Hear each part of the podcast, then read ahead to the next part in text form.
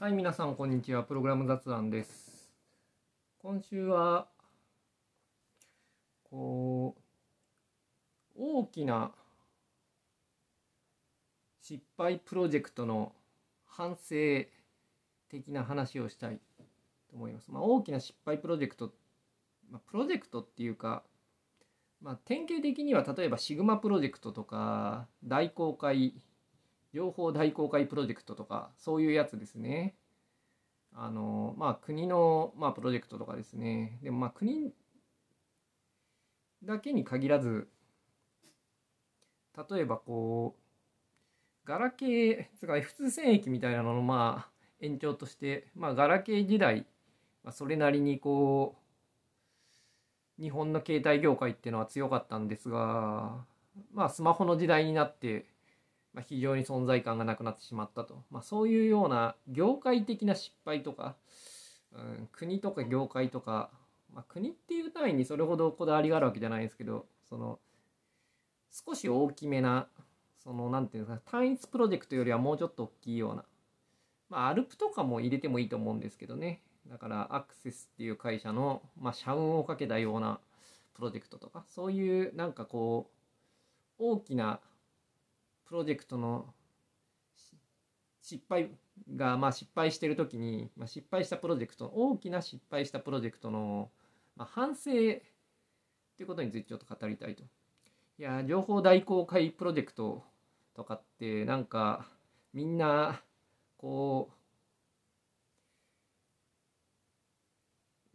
このポッドキャストのリスナーがどのぐらい知ってるのかっていう問題もあるんですけれど、2007年ぐらい忘れたけど、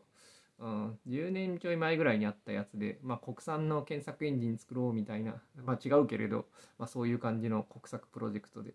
始まった時から、ダメだろうなっていう感じで、みんな思ってたと思うんですが、ダメだったと。で、シグマプロジェクトは、私はリアルタイムでは知らないんですけれど、なんかすごい次世代 OS を作ろうっていう国策プロジェクトで、ユニックスみたいなののもっとすごいやつを作るぞっていうやつで、結構昔にあって、何も生まれなかったってやつなんですけれど、なんかこう、そういうのは大体こう反省がないっていうふうによく言われるんですよね。いや、どうなんかこう失敗したプロジェクトに対してなんかこう振り返りじゃないですけれど、どうして失敗したのかとか、そういう分析だとか、そういうなんていうか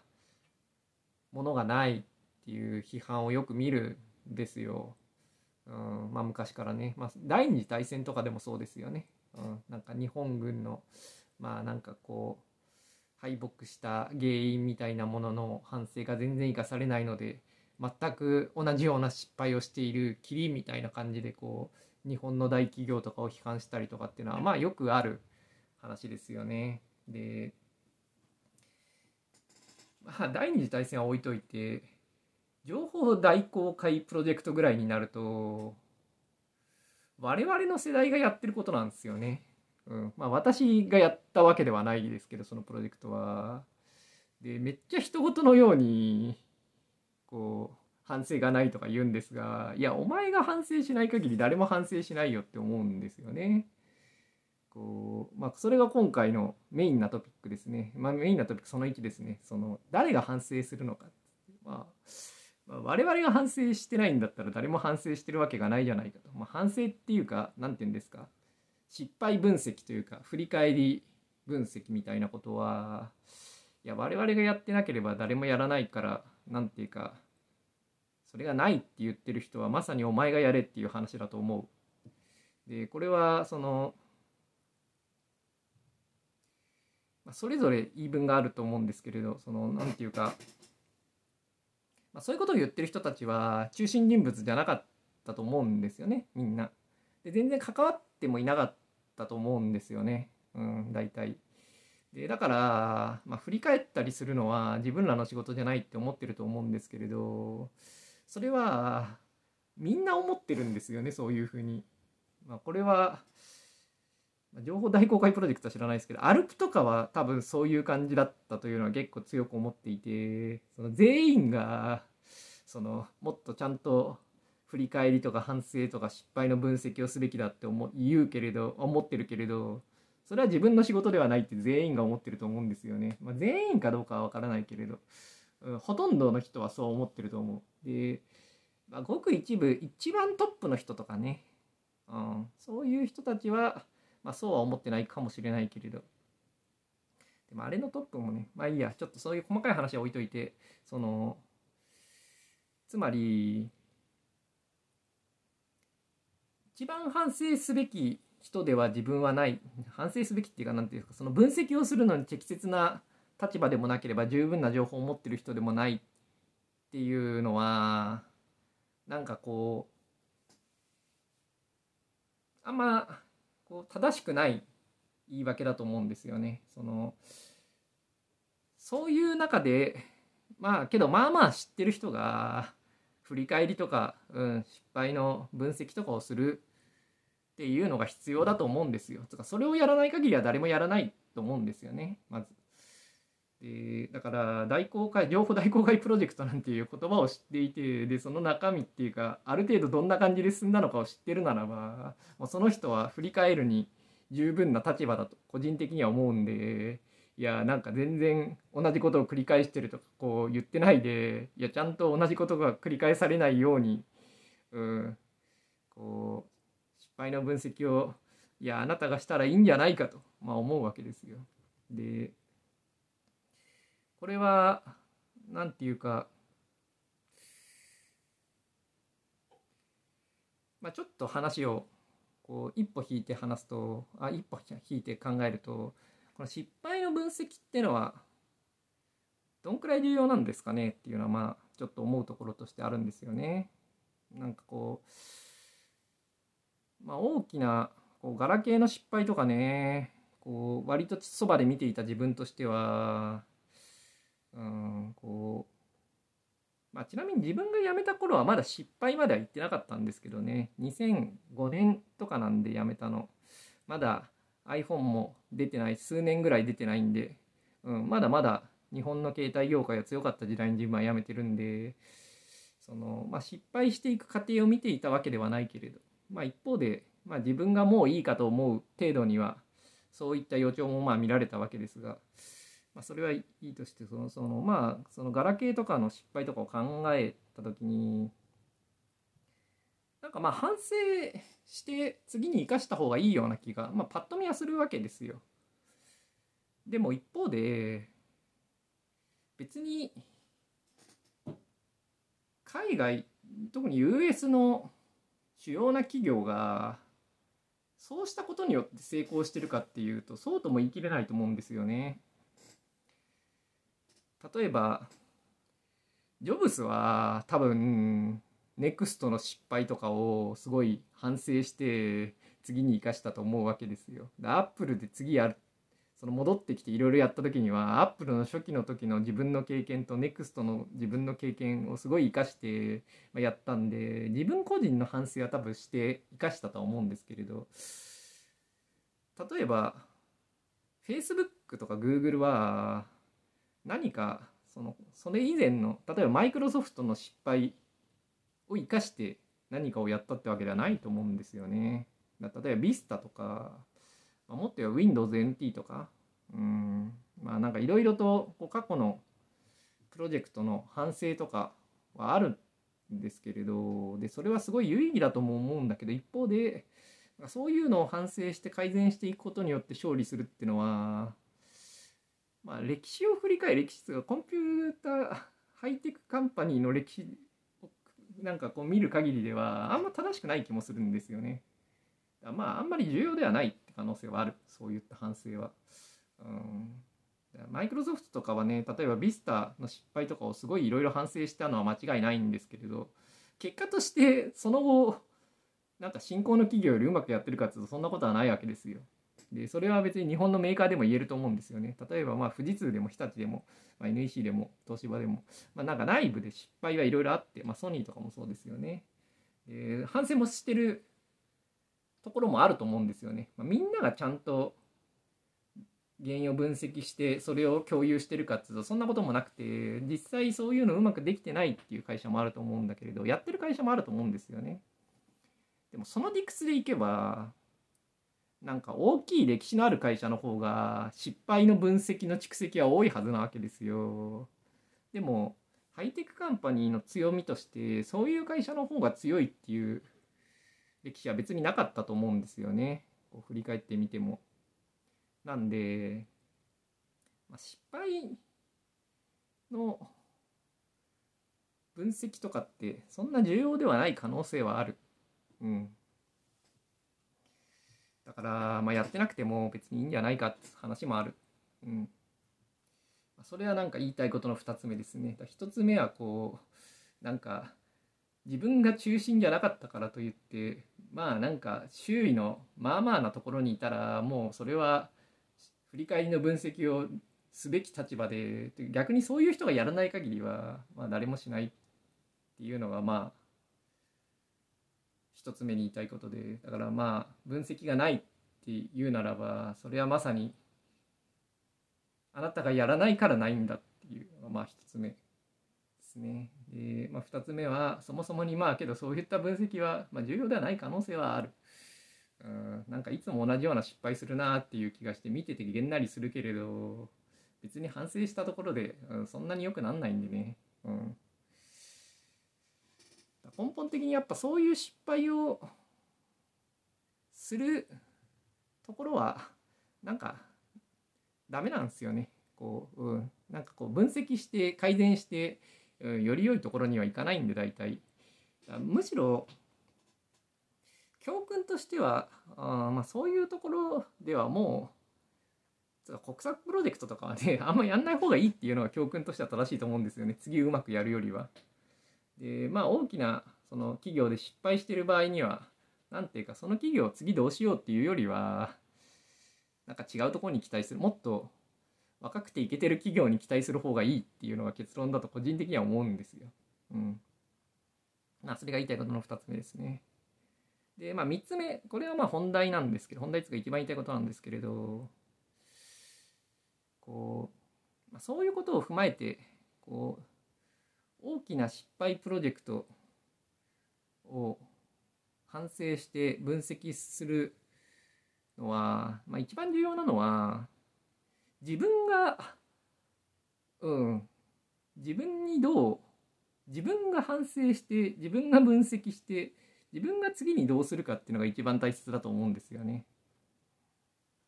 だから本当は共有もされてほしいけれど、失敗について、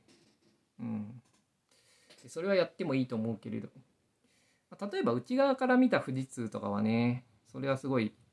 なんていうか共有はされましたよね。成果主義っていうのがうまくいかないケースっていうのとして主張には一部同意しかねる部分もあるけれど、一方ですごくなんかよく見られた成果主義の失敗っていうものについてとてもうまく記述はされていたんで、自分の企業がそれと同じ状態になっていたらなんていうかそれを実際に大きな失敗の結果が出る前に気づくことができるという点で、あれはそれなりに価値のある失敗のその分析ではあったと思うんですよね。ただ一方でね、それの結果富士通が、あれ富士通の社員じゃなくて辞めた人が書いてますからね多分あんまり会社がその後改善して良くなったかどうかっていうのの対象としていいかどうかは分かんないけれど、けどやっぱり、それの反省を踏まえてそんなに良くなったかっていうと別にそんなに良くなったという気もしないんで、でいいや、共有、話を戻すと本当は、大きな失敗プロジェクトがあったらすごい分析してその結果共有してほしいと思うんですけれど、第三者として、教訓を学ぶために。ただ一方で、それとは別にやっぱ重要なこととしては、自分が反省して分析して次の行動に生かすってところだと思うんですよね。でもっと言うと、じゃあ私はガラケー業界を見て何を反省してどう行動を変えようとしているのかっていうのをちょっと話したいっていうのが今日のメインのお題というか、本当に言いたいことですね。でやっぱりアルプとかを見ていて思うのは、アルプに限らずそのガラケーの F2 が終わった後、いろいろと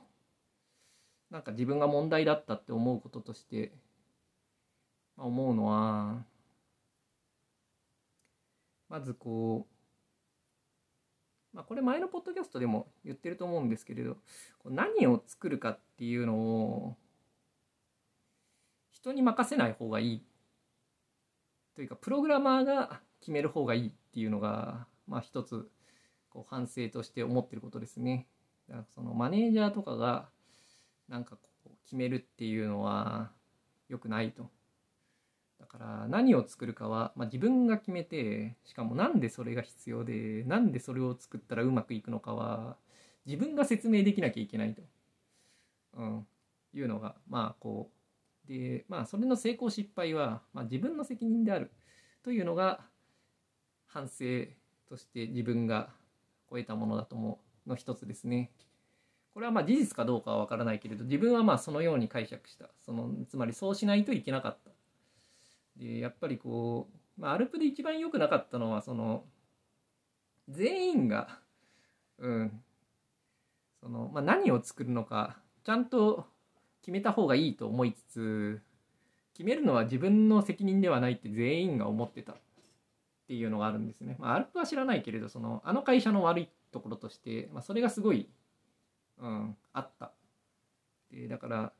こう何を作るかっていうのにすごい強い意見を持って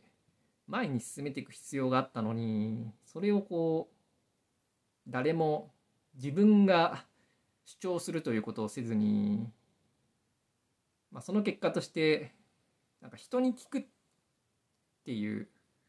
ことをしてしまっていたんですね。人っていうのは客とかですね。だからなんか機能を作るっていう時に欲しいものをユーザーに聞くとかすごい良くない。これは割と多くの人が言ってることだと思うんですけれど、その作るものっていうのは人に聞いちゃいけないと思うんですよ。やっぱ自分が決めるものであると。で何を作ったらいいのか分かんないんですけれど、でも分かんない中で決めていくしかないと思うんですよね。でしかも分かんない中でも決めた方がマシであるというのは自分が引き出した教訓ですね。で客に聞いてはいけないと、でユーザーに聞くのはねまだマシなんだけれど、本当は一番良くないのはやっぱこう客の企業に聞くですよね。例えばアルプ作るって言って、とりあえずメーカーにこうどういうものが必要なのか聞くとかは最低ですよね、やり方として。相手の方が詳しいわけでもない問題について相手に聞くって、もうなんていうか、しかも自分が自由に作れるっていうすごいアドバンテージがあって、それはしかもこう仕事としてもプログラマーの仕事としてもね、すごいなんていうか価値の高いことで、そのなんていうか働く側としてその構成と福利構成として自分が大きなプロジェクトの何をするかを決めれるっていうのは本当はすごいメリットのはずなのに、なんか誰も決めないからということでそれを差し出してしまうっていうのは、いやすごいもったいないことでもあると。で自分で決めた方がいいと。で教訓としてその自分が反省というか思うこととしては、さっきも言ったように何を作るか自分もよく分かんないんですよね。何を作ったらいいかっていうのは、で自分はよく分からない。ただ人に聞いても分かんないんですよ結局。とか誰も知らないんですよ結局。でユーザーに聞いて不満が出てきても別にそれは作らなきゃいけないことを示さないし、で別になんていうか会社のもっと外の状況とかを知っているような経営陣だってそれはそれで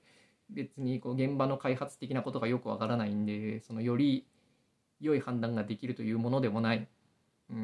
というよりもそういうふうにしてうまくいくことはほとんどないと自分は思ってますね。いやなんかアップルは、そういうのをうまくやった可能性もありますけれど、でもやっぱり現場の何かをうまく拾い上げるっていうふうにやってたんだと思いますけどね、やり方。自分は知らないんでアップルのことは。ただ他の会社を見ていると、なんか結局トップがいろんな情報をもとに、正しい戦略を練っていくぞって言ってそっちに進んでうまくいくってことは、まあ、ない、ソフトウェアに関しては。なんでかっていうと、ソフトウェアっていうのはまあ複雑なもんっていうのと、現場のコーディングっていうのがすごい重要度が高いからですね。まあそれはこのプログラム雑談のなんていうか主要なスタンスでもあるんですけど、コーディング重要なんですよね、ソフトウェア開発においては。でこのコーディングの重要さっていうのはすごいいつも軽視されてきて、でも毎回それは間違っていたということが示されているというトピックだと思うんです。まあ、具体的には設計だけして下々のものが実装するっていうのが全然うまくいかないとか、まあ、そういう会社がもう軒並み敗北していって、で、まあ、レビューだけしてコードは書かないみたいなのが、まあ、全然なんというかプログラマーとしてはろくでもなくなっていくのを、まあ、ずっと見てきて、コードを書くっていうのはやっぱすごい重要で、まあ、書かなくなった人間の大きな決断っていうのは本当にろくでもないんですよね、ソフトウェア開発では。まあ、それはいろんなところで自分は見てきたんで、これは信念として持ってますね。まあ、一方でまあ多くのこのものを見なきゃいけないときにコーディングをする時間はないっていう問題はまああるんですけれど、まあ、大企業ではまあけど、それはまあちょっとトピックは違うけれど、別の方法で解決しなきゃいけない問題で、結局コーディングっていうものから得られる洞察っていうのは大きな決断にすごく重要なんで、そのコーディングから離れた外の情報を多く持っている人が大きな方向を示すというのは、まあ、絶対にうまくいかない、これはこう信念としてある。まあ、これはやっぱりこうガラケーのその業界での問題点ってだけではなくて、まあ、ビスタとかの、まあ、ロングフォンの失敗の一つでもありますよね。結局、上が大きなビジョンを示してそっちに進むっていうのは大きく方向を間違って、しかもそれをこう直していくことができない、現場から離れたところでそれが決められているので、そのやり方ではダメだっていうことですね。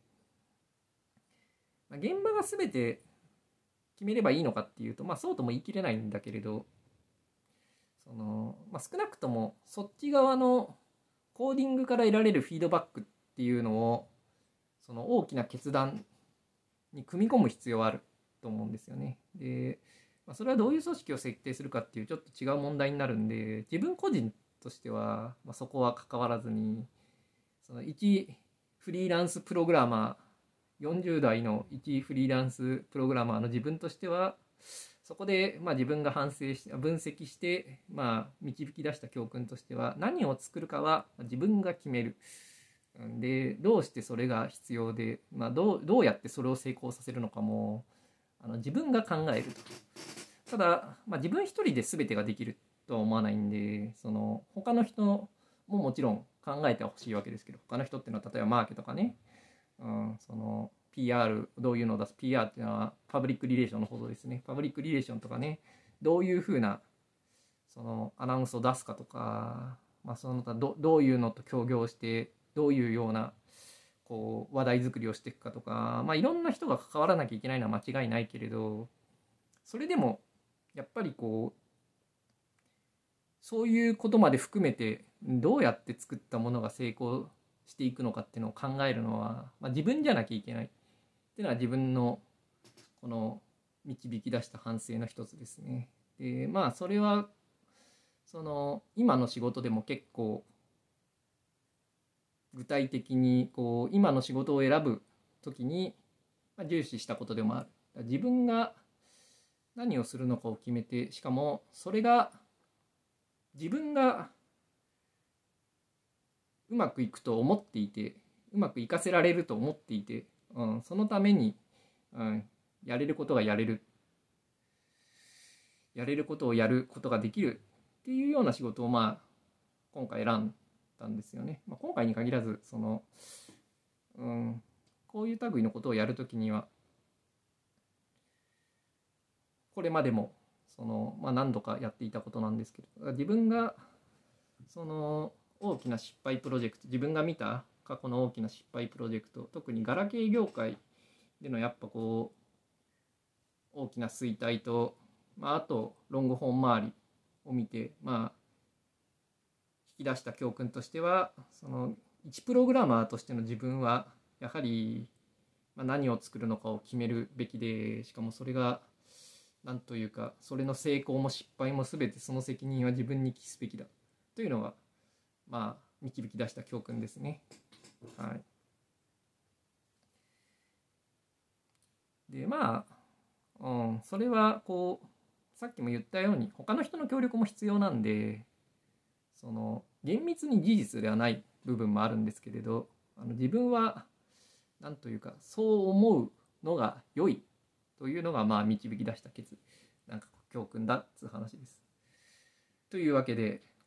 今回の話としては、その、大型プロジェクトの反省とかは中心人物のそのものズバリは、なかなかやれないんで、ちょっと周囲の、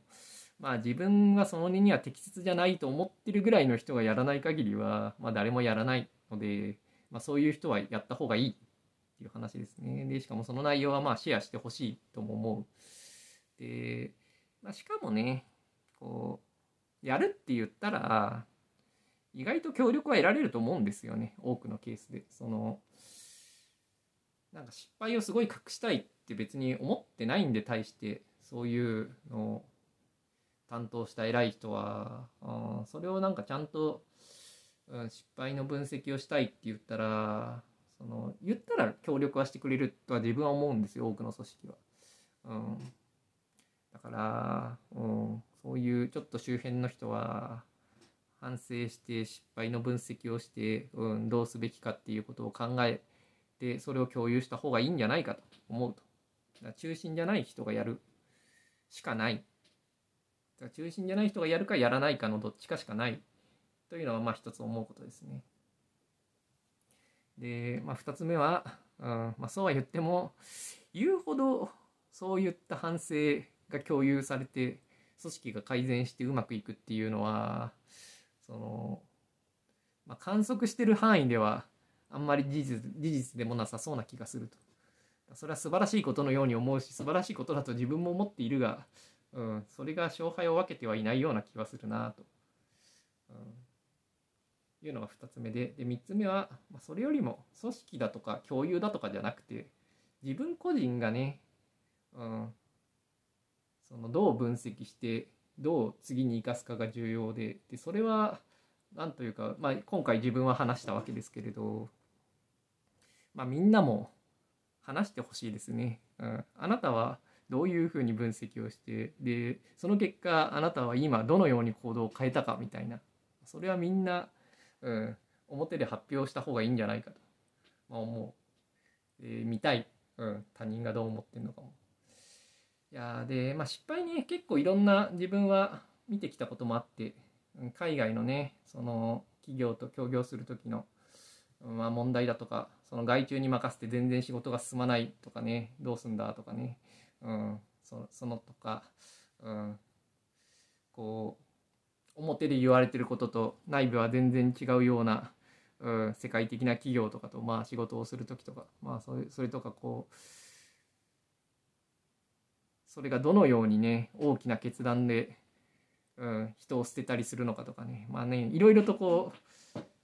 経験はあって、そこから導き出せる教訓も多いんで、いくつかはね、そのうちまた何らかの形で出したらいいのかもしれないですけど、自分はね、それ系結構中心にはいなかったんで、自分じゃなくてもいいと思うけれど、それはまさに言いたいことの一つ目と一緒で、中心じゃなくて適切じゃないけれど、自分ぐらいが言わないと誰も言わないんで、自分が言ってもいいかなと思う話は結構ある。でそういうのはやっぱりね、本当は教訓としてね、日本企業の業界として蓄積していきたいところですけれどね、一方で、日本とかそういう国っていう区切りにそれほど意味があるとも自分は思ってないんで、そんなに自分は重視しないけれど、でもお国のそういうのが好きな人はそういうの頑張った方がいいと思うんですよね。日本企業はってクラウド全部海外にやられていてとか思っていつも憤ってる人は、そういうのまさに頑張ってた方がいいと思うんですけどね。はい。というのが、まあ、今回言いたいことでしたと。で、じゃあ今週のお便りコーナーです。お便りコーナー、結構、おも先生が今月いっぱい忙しいとか言っててね、まあ、来月暇かどうか知らないけれど、来月ぐらいに、まあ、暇だったら聞いてみたいことが半分ぐらいあるんで、こう、半分ぐらいってのはお便りコーナーの中の半分ぐらいがそういうものなんで、そういうのをスキップして一応読んでいこうかなと思いますが。はいと。じゃあまず1通目のお便りです。ちょっと待ってね。これがいいかな。はい。ラジオネームしくじり先生さんからです。こんにちは。仮の通さん、こんばんは。こんばんは。仮の通さんの長いプログラマー人生で最大のやっちまったというバグがあったらお聞かせください。よろしくお願いしますと。やっちまったっていうバグですか。なんか、まあ、バグっていうのはあんまり思い当たることはないですけれど、一番大きなこう仕事の上での失敗っていうのは、まあ、大したことなくて自分は M1 用に実装していた機能が入らなかったぐらいですね。 M1 っていうのは要するに、まあ、マイルストーンで、まあ、アルファとかベータとかのことだと思えばいいと思います。で、まあ、アルファ版に向けて、まあ、3、4ヶ月ぐらい作業してたと。けれど、まあ、ちょっとした事情により、事情っていうか自分のミスによりちょっとコミットが間に合わなかった。で、アルファ版入らなかった。っていうのが、まあ一番大きな、こう、ミスですね。だから3ヶ月ぐらいの仕事が、こう、無駄になったというわけではないけれど、アルファ版には入らなかった。まあ結局、ベータ版までにね、それをなんとかして入れて、まあ出たんで、無駄にはなってないんだけれど、でもやっぱり、なんというか、アルファに向けて作業していたんで、それが入らなくて、アルファ版で評価ができなくて、そこで本来やるはずだったいろいろなことができないんで、まあ、それなりに影響はあったけれど、まあ、そんくらいですね。こうパッと思い返して、自分のプログラマー人生で一番大きなミスというか、こう失敗っていうと、アルファ用に作った機能がアルファに入らなかったんで、3ヶ月ぐらいの作業が、まあ、本家にマージされなかった。っていうのは、まあ、本家に前されないんじゃなくてイネーブルされなかったんですけど、ね、まあそれはいいとして、それぐらいですかね。大きな被害があったものっていうのはまあいろいろあるけれどミスじゃないんで、まあ、それこそ損害賠償とかはね結構食らってますけれど、まあ別に私のミスじゃないんで、はい、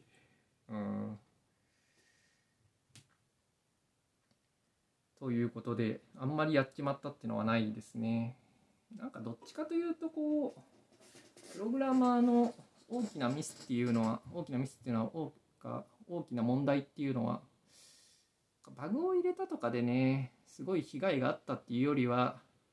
重要なやるべきことをやらなかったっていう方が大きいと思うんですけどね。だからまあ、iOS を作らなかったと。いうのがまあ一番大きなミスであるが、まあミスとは言えないですけどね。まあバグで大きいのもね、携帯業界だとありましたけれどね、リコールがやっぱり大きいですよね。リコールっていうのは回収騒ぎになるバグですね。結構あって、まあ昔はオンラインでアップデートを降ってくるとかなかったんで、その携帯ショップで回収してロムを焼き直さなきゃいけないわけですよね。バグ入れると。で、まあちょこちょこありましたよね、昔の携帯業界。よくあるのが90日でフリーズするようになる、90日でクラッシュするってやつですね。まあ、あれはティックカウントをイントで取ってそのまま比較してると、そのイントの最大値を超えるとゼロに戻るんで、その過去に戻っちゃうからタイマーが永遠に進まなくなるみたいな。ということで90日ぐらいを過ぎると、いつまでたってもその 0.5 秒先が来なくなってまた90日間一切動かなくなるみたいな、まあ、そういうことは起こるんですよね。でその手のバグはまあちょこちょこあって、で、まあ、回収騒ぎになったりとか、まあ、その他セキュリティ的に大きな問題があるやつとかね、結構昔はよくありましたよね。今から考えると信じがたいけれど、そういうのを直さずに、そのまま続いていたことは結構ある。ただインターネットにつながってたわけじゃないんでね、そういったセキュリティ的な問題をねつくのも難しかったというかできなかったんで、まあけどそういう類の大きな失敗ってあるけれど、自分は経験ないですね。自分のせいでリコールになったものはないし、リコールを見逃したことはあるかもしれないけれど、それも自分のせいとは言い難いからな。だから他人がそういうのを入れてしまった時に、そういうのを見過ごしたことはあるかもしれない。周り結構リコールはねちょこちょこあったんで、あれは被害がでかいけれど、やっぱ携帯ショップでね全員にこう回収させて焼き直させなきゃいけないんで、普通に人件費がかかるんですよね結構。まあいいとして、でもそういうのは自分は経験ないしということで、自分の失敗大きいのはしょぼいですね。だそんな大きいのないですね。はい、ということでしくじり先生さんありがとうございましたと。で2つ目のお便りです。こんばんかカリノさん。こんばんかって何ですかねまあカリノさんと、1S22S1 ですと。はい、お仕事で使っているプログラミング言語に飽きてしまい、毎日つまらないです。こういう場合、狩野さんならどうしますかと。そういう場合、やめますね。自分は。言語に飽きた仕事は、やめますね。プログラミング言語とか、この、他の要素にもよるんですけどね、まず、この 1S22S1 さんが今何歳なのかとかに結構よって、キャリアどういうステージなのかにもよると思うんですよ。で新卒だったとして、今入った会社で今半年目ですと、ちょうど OJT 終わりましたと。でも使ってる言語に飽きましたって言われると困りましたねこれは。いやその時に自分だったらどうするかっつうと、さすがにその時にはやめないかなと思いますけれど、一方でその、今働いて、3年ぐらい働いてますって言って言語が来ましたって言ったら、それはやめますねきっと。でそれだけじゃなくて、ある程度キャリアがね30代ぐらいでもう十分な実績があって、で転職してみてやってみたが、いやダメだこりゃっ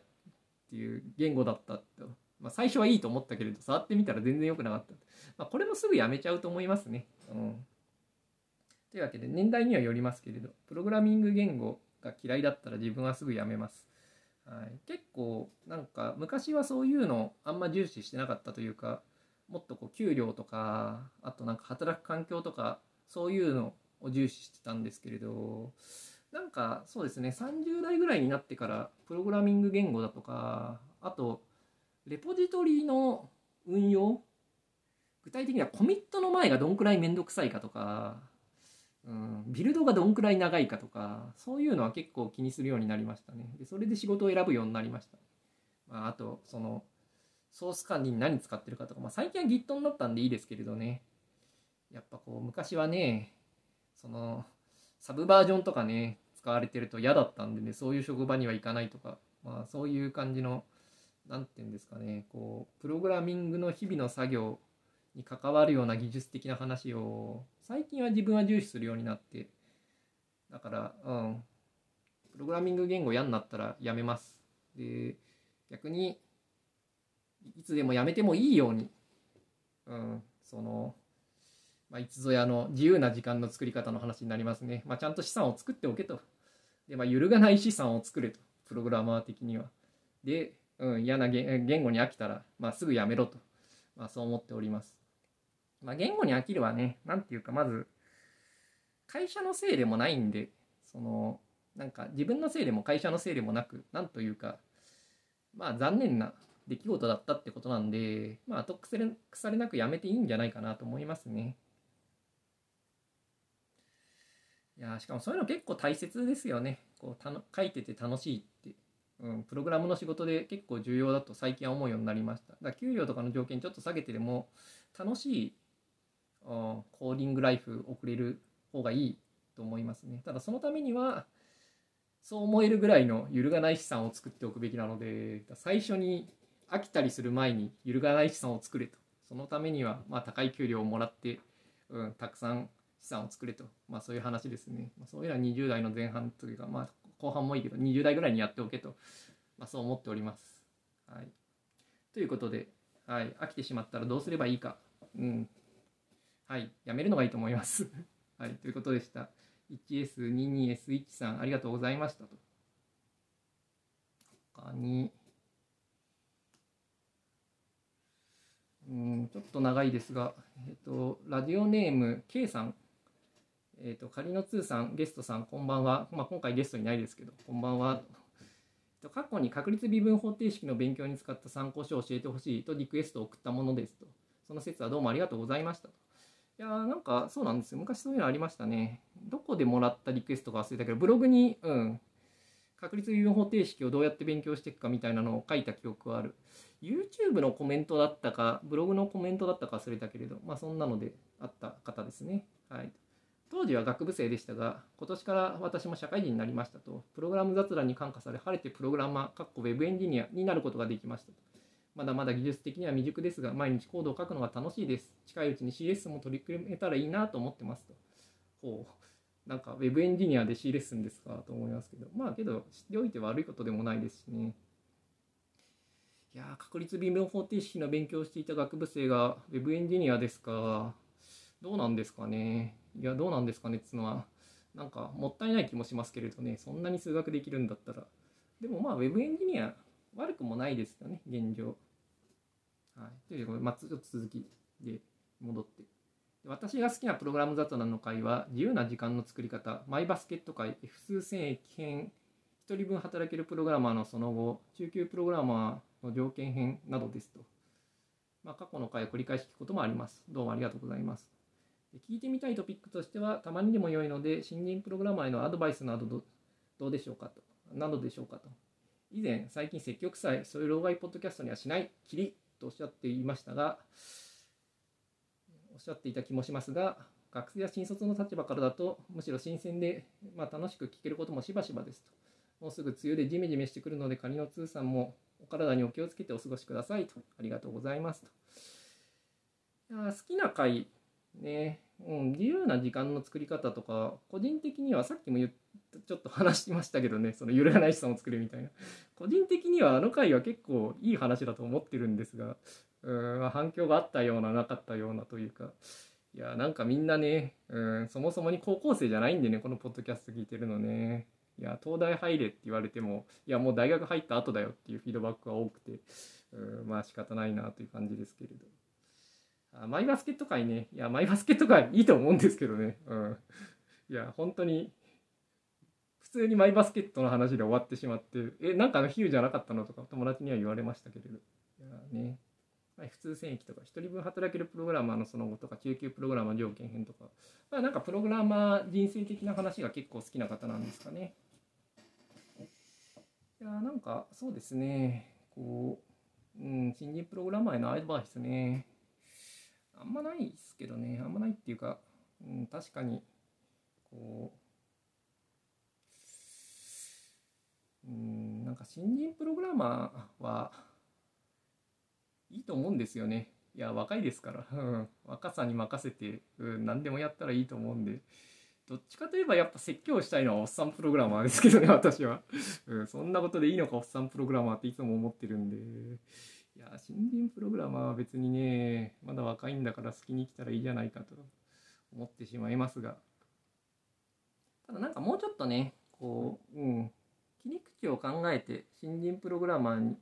向けての話というか、向けてっていうのはね、なんかあんまり好みじゃないけれど、新人プログラマーについての話はしたいかもしれないですね。